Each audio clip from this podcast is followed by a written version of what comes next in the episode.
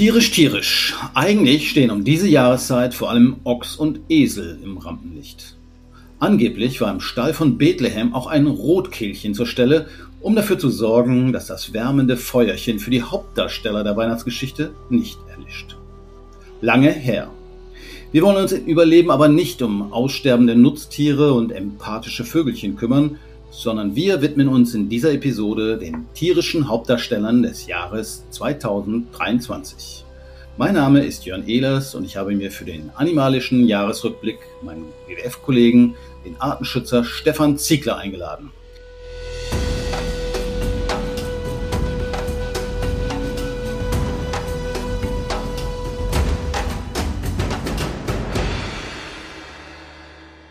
Hallo Stefan, tierische Grüße nach Frankfurt.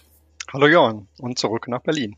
Wir könnten mal einsteigen. Für mich war das Jahr 2023 auch ein Jahr der Mensch-Tier-Konflikte oder zumindest standen die relativ oft im Vordergrund. Kann sein, dass sowas auch zunimmt, weil die Menschen immer mehr und sich immer weiter ausbreiten und die wilden Tiere immer weniger. Ein besonders tragischer Fall ereignete sich in Italien. Da fiel ein Jogger einem Bären zum Opfer. Müssen wir uns darauf einstellen, dass sowas öfter vorkommt oder wie schätzt du die Lage ein? Ja, wir hatten ja, das war ja Anfang April, dass in einem Val di Sole, das ist im Trentin, ne, also in Südtirol, tatsächlich in einem, in einem Tal, also wo viele Bergwanderer und in diesem Fall wohl auch Sportler durchgehen, wurde halt dieser die Jogger halt von einer Bärin angefallen, JJ4 heißt die, und wurde dann eben dann leider auch getötet. Bärenattacken mit tödlichem Ausgang sind in Europa zumindest relativ selten. Kommt aber vor. In Rumänien, da gibt's halt viel mehr Bären und infolgedessen gibt's auch mehr Konflikte.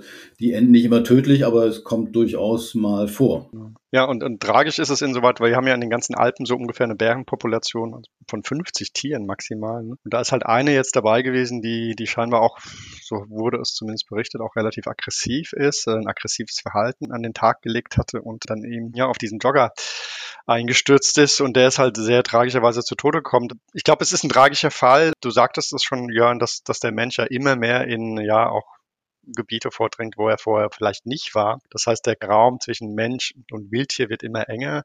Aber ich würde jetzt nicht unbedingt davon ausgehen, dass wir uns in Europa jetzt auf äh, permanente Bärenattacken einstellen müssen. Aber stellt natürlich auch so ein Ansiedlungsprojekt in Frage. Also das ist immer natürlich auch die Frage, wie bereitet man sich darauf vor, weil letztendlich muss man damit rechnen, dass es zu Konflikten kommt.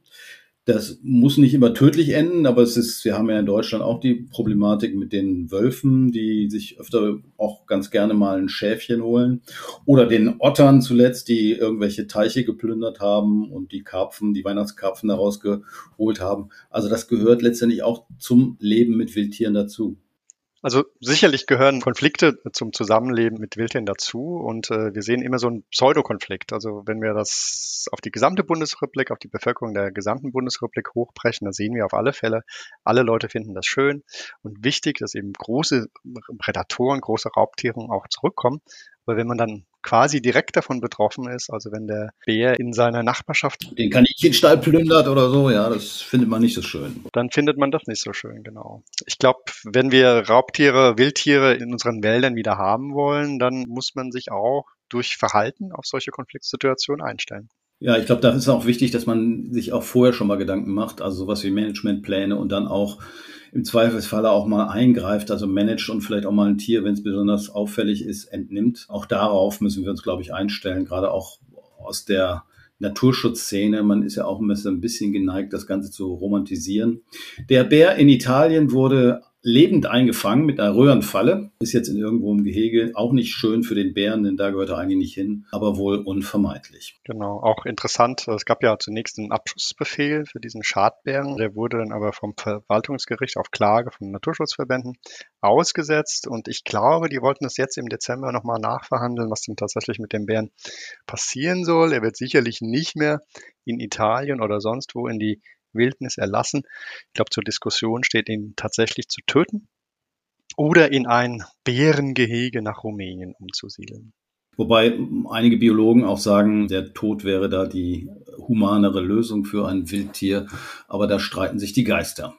Ein anderer Fall hat äh, letztes Jahr und nicht nur letztes Jahr, sondern auch das Jahr davor Schlagzeilen gemacht, aber letztes Jahr 2023 haben die Attacken zugenommen. Und zwar handelt es sich um eine Gruppe von schlecht erzogenen Orcas, also Schwertwalen, die sich einen Spaß darauf machen, Segelschiffe, vor allen Dingen Segelschiffe, also kleinere, mittlere Schiffe zu attackieren, denen das Ruder abzureißen. Und ich glaube, im letzten Jahr haben diese Orcas vier oder fünf Schiffe tatsächlich versenkt. Es sind keine Menschen dabei, zu Schaden schon, aber nicht irgendwie verletzt worden. Wie schätzt du das ein? Das ist ja echt ungewöhnlich, oder? Das ist es. Und wir sehen dieses Verhalten ähm, seit 2020, noch gar nicht so lang. Äh, ich glaube, ich habe eine Zahl gefunden, in, die, man redet äh, dort nicht von Angriffen, sondern von Interaktion und das sind um die über 50 Interaktionen. Und das scheint nur eine ganz bestimmte Gruppe von Orcas tatsächlich zu sein, die sogenannte iberische Subpopulation. Das sind etwa 50 äh, Tiere und da vermutet man, dass wir dort etwa 15 haben, die also sich auf diese Spielchen einlassen.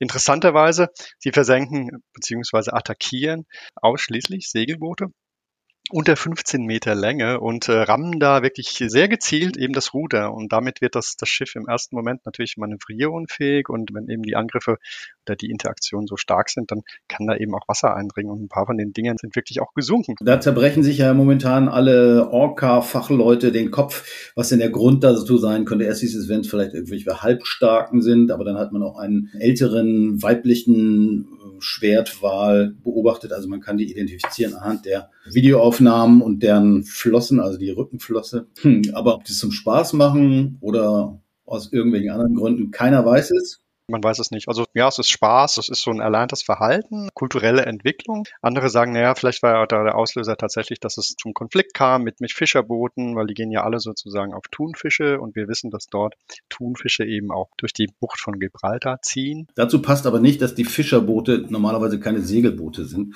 Ja, das heißt, die machen ein bisschen Lärm. Man hat wohl auch schon versucht, die mit Lärm irgendwie zu vertreiben, hat nicht so richtig, mit Hardrock hat man es, glaube ich, versucht, hat nicht so richtig funktioniert, aber es bleibt auf jeden Fall interessant. Spannend finde ich auch, dass diese Schwertwale ja sowieso sehr kulturell vielfältig sind. Also die hier fressen vor allen Dingen Thunfisch, glaube ich. Genau. In Südafrika gibt es welche, also eine andere Gruppe, die fressen gerne weiße Haie und reißen denen die Leber raus.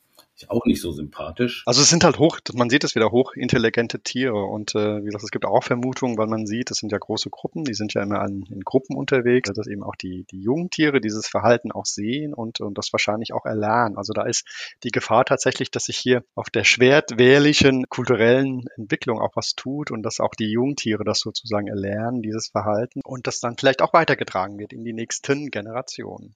Gut, wir werden das auf jeden Fall weiter beobachten.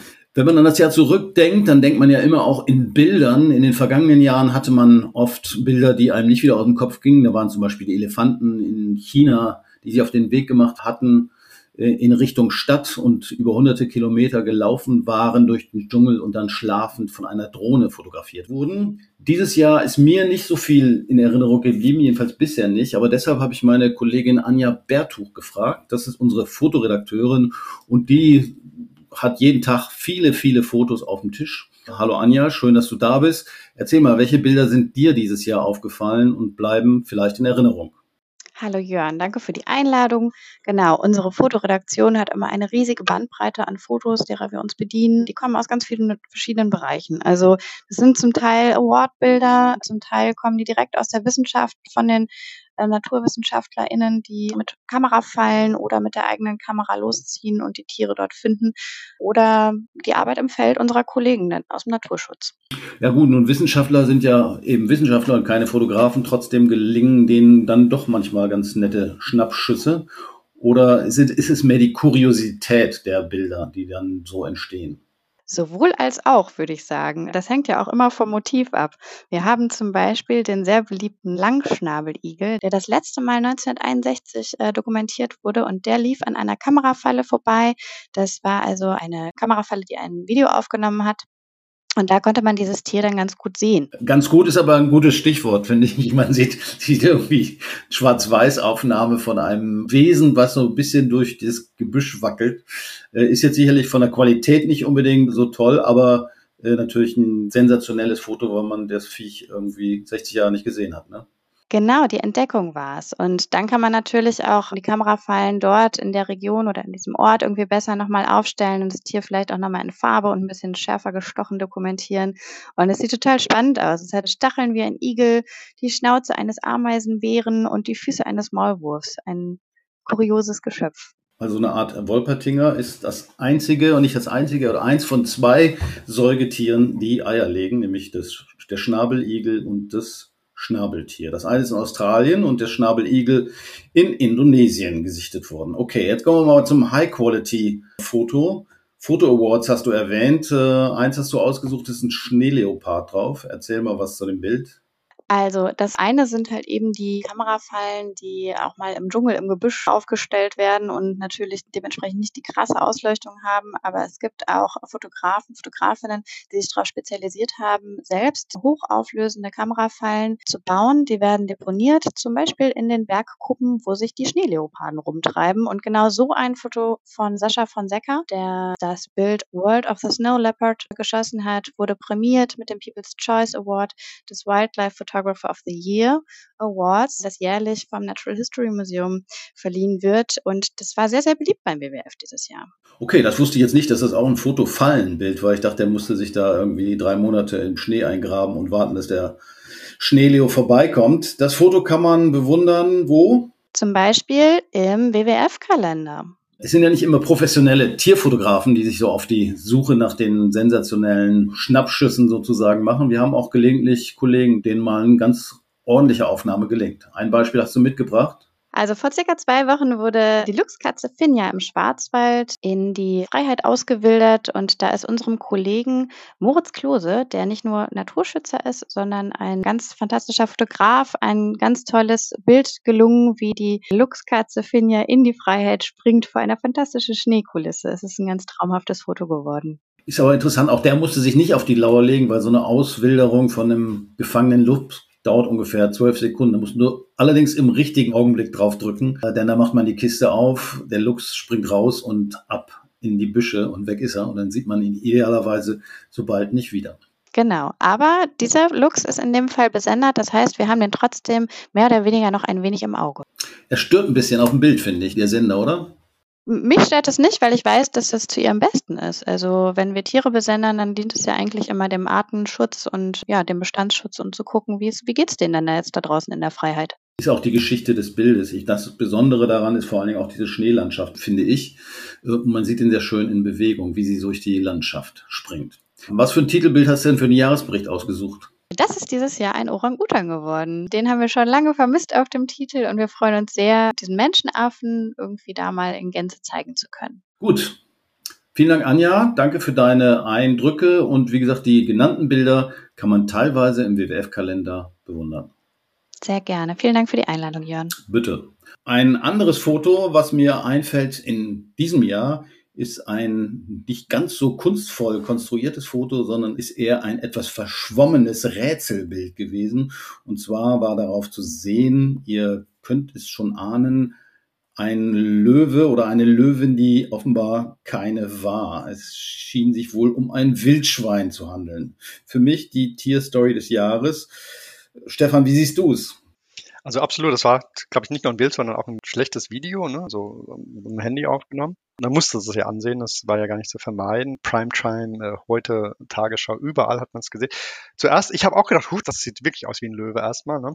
Und dann ging natürlich jeglicher, sagt, nein, das ist kein Löwe, es sind Löwen. Und dann ging diese ganze Diskussion los mit Raubtierhaltung in Deutschland beziehungsweise in den einzelnen Ländern. Da sagen wir mal, Gott sei Dank hat sich ja im Nachhinein herausgestellt, dass es kein Löwe oder keine Löwin ist, sondern tatsächlich nur ein Wildschwein. Vielleicht ist er noch irgendwo im Grunewald, aber es ist gar nicht so unwahrscheinlich. Es ist durchaus denkbar, dass da mal ein Löwe auftaucht. Im Zusammenhang mit der Berichterstattung taucht er irgendwo auf, dass in Brandenburg allein 23 Löwen angemeldet worden sind. Wahrscheinlich genauso viel Tiger und noch ein paar Leoparden und Paviane und was weiß ich nicht alles.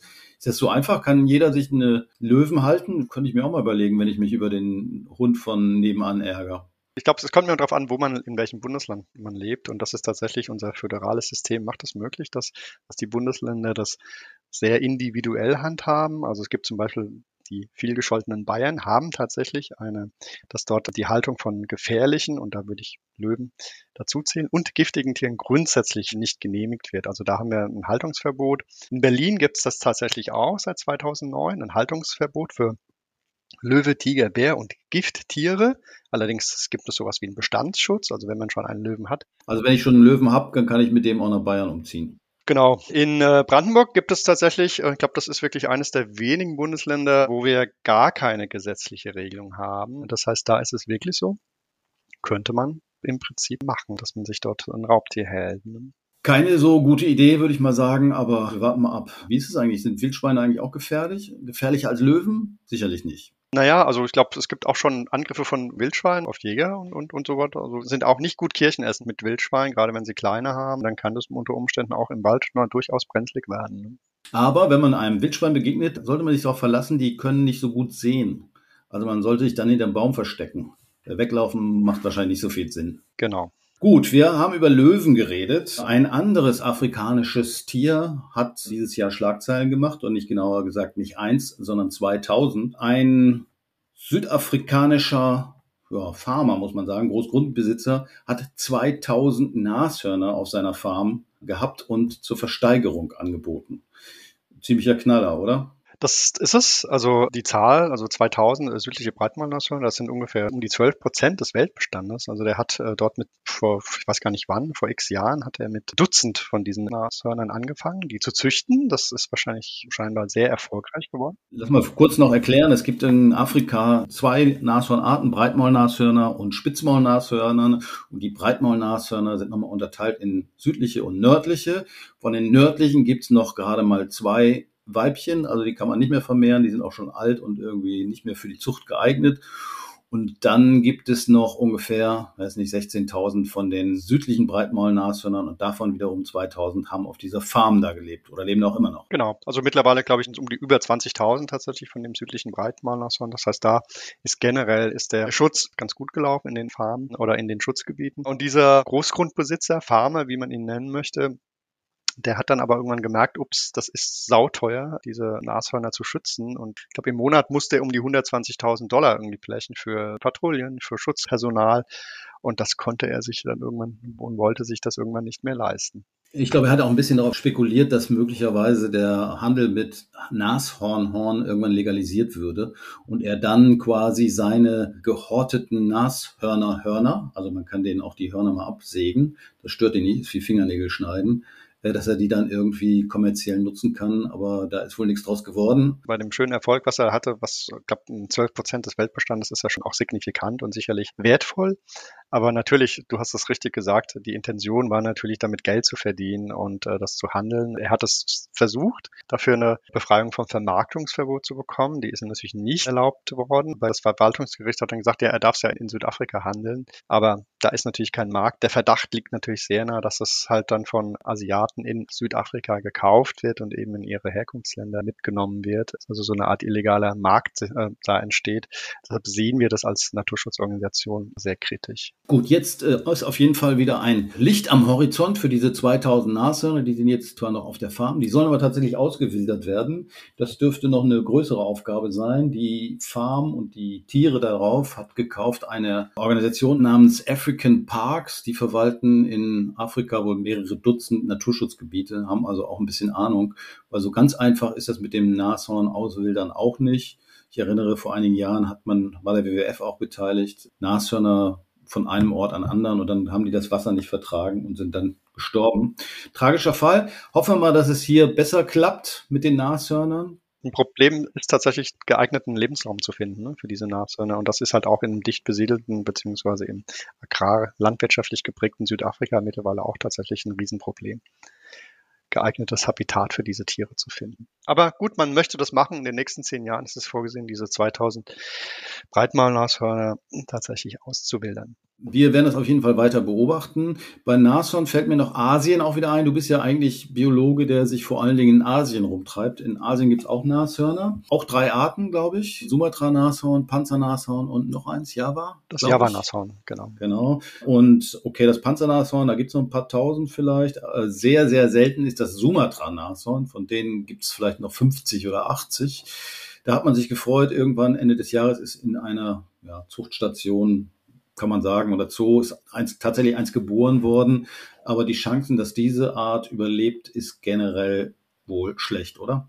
Dem ist so. Also in, in Asien ist Wilderei ist nicht so das große Thema tatsächlich, weil die Population so gering ist, dass die auch gut geschützt sind. Also auch das Javanashorn. Auch in dem dichten Urwald dort ist es schwierig, aber auch dort im dicht bevölkerten Asien ist halt einfach Landwirtschaft und Druck auf die Flächen halt ein Riesenthema tatsächlich dort auch. Also Aussterben haben wir schon mal thematisiert. In diesem Jahr sind aber auch einige Tiere wieder aufgetaucht, die schon mal ausgestorben waren, beziehungsweise als ausgestorben galten. Man spricht dann von sogenannten Lazarus-Arten. Schnabeligel ist fotografiert worden. Was ist das für ein Viech? Langschnabeligel, ne, das ist halt einer der wenigen eierlegenden äh, Säugetiere, ne, die es halt gibt, die vor allen Dingen eben unten in Australien, Papua-Neuguinea vorkommen. Also ganz interessant. Auch das wieder, das Foto erinnert ein bisschen an den Löwen. Also irgendein dunkles Wesen läuft vor der Kamera und nur die Experten dürften es erkennen. Und ein anderes ganz süßes Tier wurde entdeckt, ein Goldmull. Der war auch seit mehreren Jahrzehnten verschollen in Südafrika. Goldmulle kennt man bei uns in, in Europa gar nicht. Das sind Tierarten, die nur in Südafrika vorkommen. Und selbst dort sind sie kaum zu sehen, weil sie so ein bisschen wie unser heimischer Maulwurf die meiste Zeit in der Erde leben. Interessant ist, wie sie den gefunden haben. Also sie haben vermutet, wo er sein könnte und haben dann DNA-Proben, irgendwie aus dem Sand oder aus den Höhlen oder ich weiß gar nicht genau. Anhand von DNA-Proben konnten sie dann immer stärker den Ort eingrenzen, wo sie ihn denn dann finden und schließlich fotografiert haben. Ganz spannend. Was ähnliches macht ja auch der WWF oder andere Naturschützer bei der Erkennung von Eisbären, wo man quasi aus den Fußabdrücken im Eis DNA-Proben nehmen kann und darauf Rückschlüsse auf das einzelne Tier schließen kann. Was ganz Neues. Also wir reden ja von Umwelt-DNA und es ist halt insofern wirklich bahnbrechend, weil man halt ja keine direkten Beobachtungen mehr braucht. Ne? Also bei Eisbären, wie du es ansprachst, langen eigentlich die Fußabdrücke sozusagen. Hat auch den Vorteil dort, wo Eisbären unterwegs sind, ist es ja kalt. Das heißt, da wird die DNA auch durch Bakterien nicht so schnell zersetzt. Und äh, Eisbären geben immer ein paar Hautschuppen sozusagen ab wenn sie eben laufen.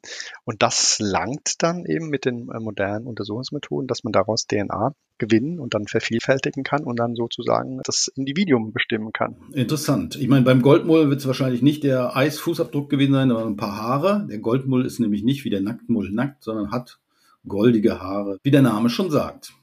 Gut, danke dir, Stefan. Vielen Dank für deinen Know-how und deinen Rückblick auf das tierische Jahr 2023. Schönen Dank und äh, das Gleiche. Okay, kommen wir zu einem anderen Tier. Es gibt den Vogel des Jahres, den Fisch des Jahres, das Wildtier des Jahres, die Libelle des Jahres und das Insekt des Jahres. Und zu diesem Thema habe ich mir einen Kollegen eingeladen, Adrian Lorbert, der kümmert sich in unserem Projekt Bromi um ja, um die Erholung von Lebensräumen für Insekten, also verschiedenen Biosphärenreservaten rund in Deutschland. Und den möchte ich heute mal kurz befragen zu einem Mistkäfer. Der Stierkäfer ist nämlich zum Insekt des Jahres gekürt worden. Und das scheint ja ein ziemliches Supertier zu sein, wenn ich die auslobenden Entomologen richtig verstanden habe.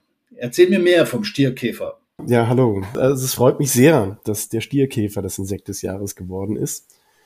Denn wie so oft im Insektenreich ist er ein wahres Wunder letztendlich an dem, was er alles zu leisten vermag. Er gehört zu einer Gruppe von Käfern, die sich hauptsächlich von dem Kot von pflanzenfressenden Tieren ernähren. Mm, lecker. Sehr lecker. Für ihn ist das natürlich seine absolute Leibspeise, aber auch für seine Kinder. Und er übernimmt da eine sehr wichtige ökologische Funktion auch. Er räumt nämlich den Müll weg. Und zwar hauptsächlich natürlich den Müll von Tieren wie Kaninchen oder Hasen oder Rehen, aber eben auch von, von unseren Tieren, die wir essen, von den Rindern zum Beispiel.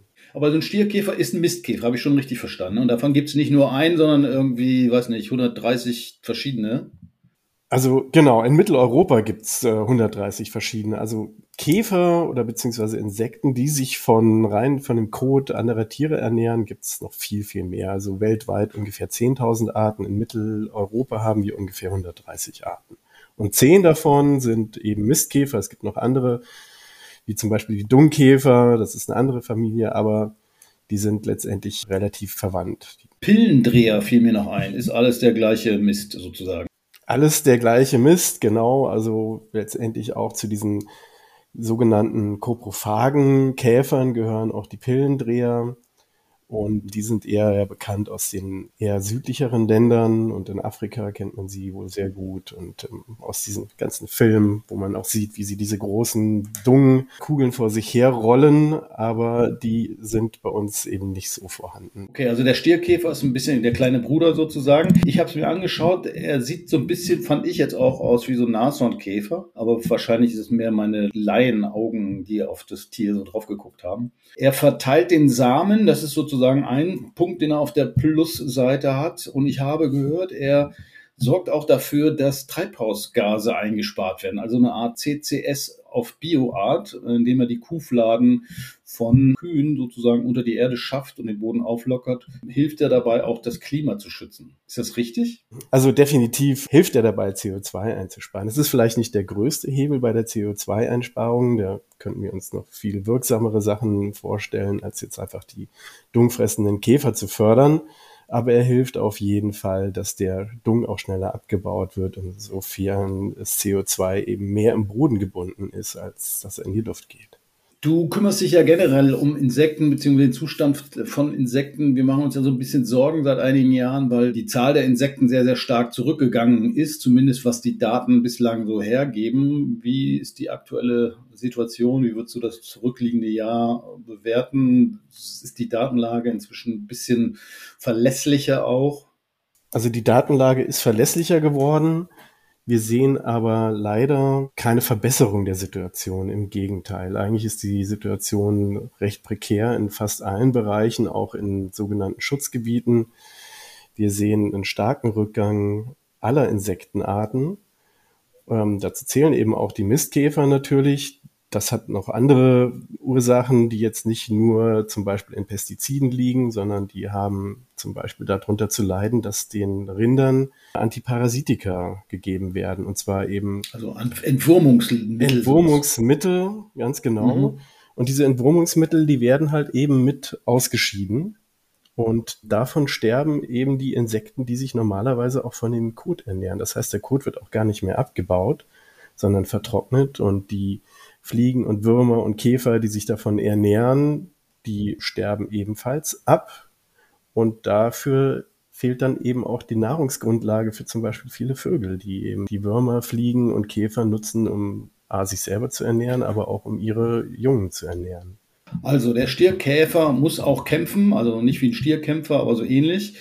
Was ich, und er wird unterschätzt, das habe ich auch gelesen, zumindest in der Laudatio sozusagen der Entomologen, so heißen ja diese Insektenforscher. Da erwähnen sie eine Studie, die Ökosysteme Wertschöpfung durch die Tätigkeit von Mistkäfern wird auf über 350 Millionen Pfund pro Jahr berechnet. Also da muss man sagen, da kann man schon ein bisschen was machen, um die Käferchen zu schützen. Ganz genau. Und man muss natürlich dazu sagen, dass dieser Wert sich jetzt nur allein auf Großbritannien bezieht. Also das, was die weltweit leisten, das ist eine, geht in mehrere Milliarden. Dazu fehlen dann natürlich auch noch die Ökosystemdienstleistungen, die bestäubende Insekten erbringen. Also wir können nicht wirklich schätzen, wie hoch die Leistung, wie man sie beziffert in Zahlen, aber wir wissen auf jeden Fall, wir sind extremst abhängig von den Ökosystemen, Dienstleistungen von Insekten. Eben nicht nur von Mistkäfern, sondern auch noch von Bestäubern. Und ja, ich glaube, wir sollten die Insekten mehr schätzen. Dafür kämpfen wir ja auch, dass wir sie retten und schätzen. Okay, Adrian, vielen Dank. Eigentlich ist so ein Mistkäfer unbezahlbar. Wir haben ihn bislang immer ein wenig unterschätzt. Diese Auszeichnung, die gilt ja für das Jahr 2024, also erst im nächsten Jahr, vielleicht kommt er dann nochmal groß raus. Das ist ja zumindest auch die Idee hinter dieser Ehrung sozusagen, das Bewusstsein ein bisschen zu schärfen für diese Art von Tieren. So ganz in die Headlines hat das noch nicht geschafft, der Stierkämpfer, Stierkäfer natürlich, aber vielleicht klappt das ja dann im nächsten Jahr. Besten Dank, Adrian, und wir hören uns mal wieder. Ich danke dir, Jörn. Vielen Dank, Adrian, und vielen Dank, Stefan, dass ihr uns mitgenommen habt in das Reich der wilden Kreaturen. Das war's von uns für dieses Jahr. Mein Name ist Jörn Ehlers und ich warte jetzt mal ab, welche Vierbeiner oder geflügelte Wesen im kommenden Jahr für Schlagzeilen sorgen. In der Hoffnung, dass es keine Bettwanzen sind, wie dieses Jahr in Paris, wünsche ich einen guten Rutsch und bis zum nächsten Mal beim Überleben Podcast des WWF.